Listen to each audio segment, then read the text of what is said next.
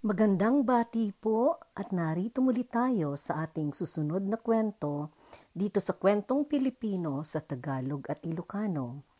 Isang naratibong maaring sabihing pamana ng buhay itong panlimang episode na ito sa panlimang season. Ang pamagat natin ngayon ay mga katagang patubo ng tunay na pagkakaibigan at aruga ng pagtitiwala, paggalang at pag-asa mga katagang, alam kong darating ka. Ang kwentong ito ay tungkol sa dalawang magkaibigang sundalo na nakipaglaban noong unang digmaang pansandaigdigan. Sa kalagitnaan ng mabagsik na bakbakan, nakita ng sundalo ang kanyang kaibigan mula pagkabata at kasama niya sa serbisyo na naparil. Nakita niya itong natumba sa barikada na ilang metro ang layo sa kanyang pinagtatago ang hukay. Kinabahan ng husto ang sundalo at matindi niyang pinagpuputok ang kanyang sandata sa pinanggalingan ng putok na panig ng mga kalaban.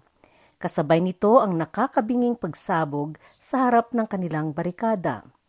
Nagliparan ang naglipa ng mga bala mula sa mga baril ng mga kalaban na dumaan sa ibabaw ng kanilang mga helmet. Nanatili sa isip ng sundalo ang nakita niyang pagkakatama ng kanyang kaibigan. Kasakasama niya ito na nagpaalam sa kanila upang manilbihan sa digmaan at kagaya ng kanilang nakasanayan na palaging pagsasama, nagsabay din silang nagpalista sa hukbong militar at iisang batalyon ang nakapuntahan nilang pareho. At maging sa misyon na nakaatasan sa kanila, magkasama pa rin sila.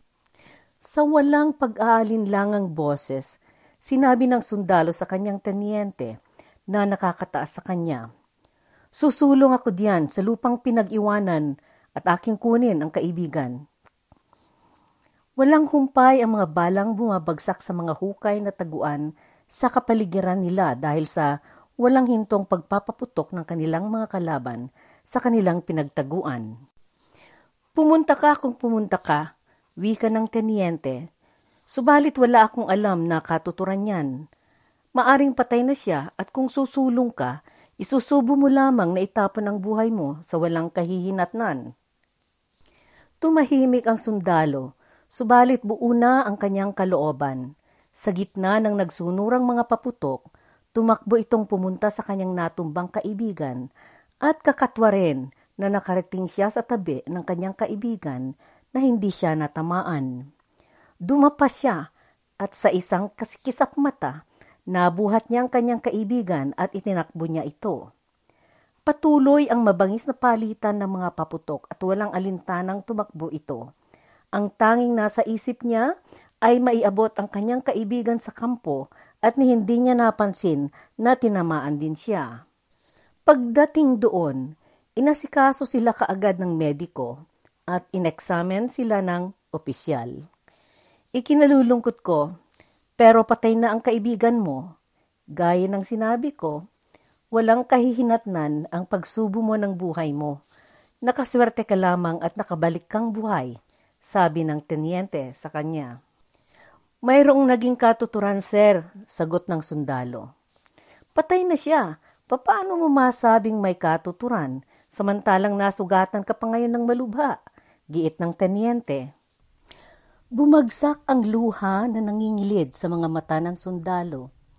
Hindi siya kaagad kumibo at lumunok siya para pigilan ang hikbe sanhi ng damang-dama niyang hapde ng kanyang kalooban.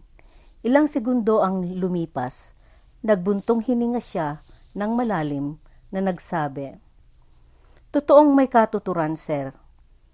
May naging kahihinatnan ang pagsubuko ng aking buhay dahil noong marating ko siya, humihingang nga pa siya. Nakita ko pa siyang ngumiti, nasihan at narinig ko pa siyang nagsabi, Jim, alam kong darating ka.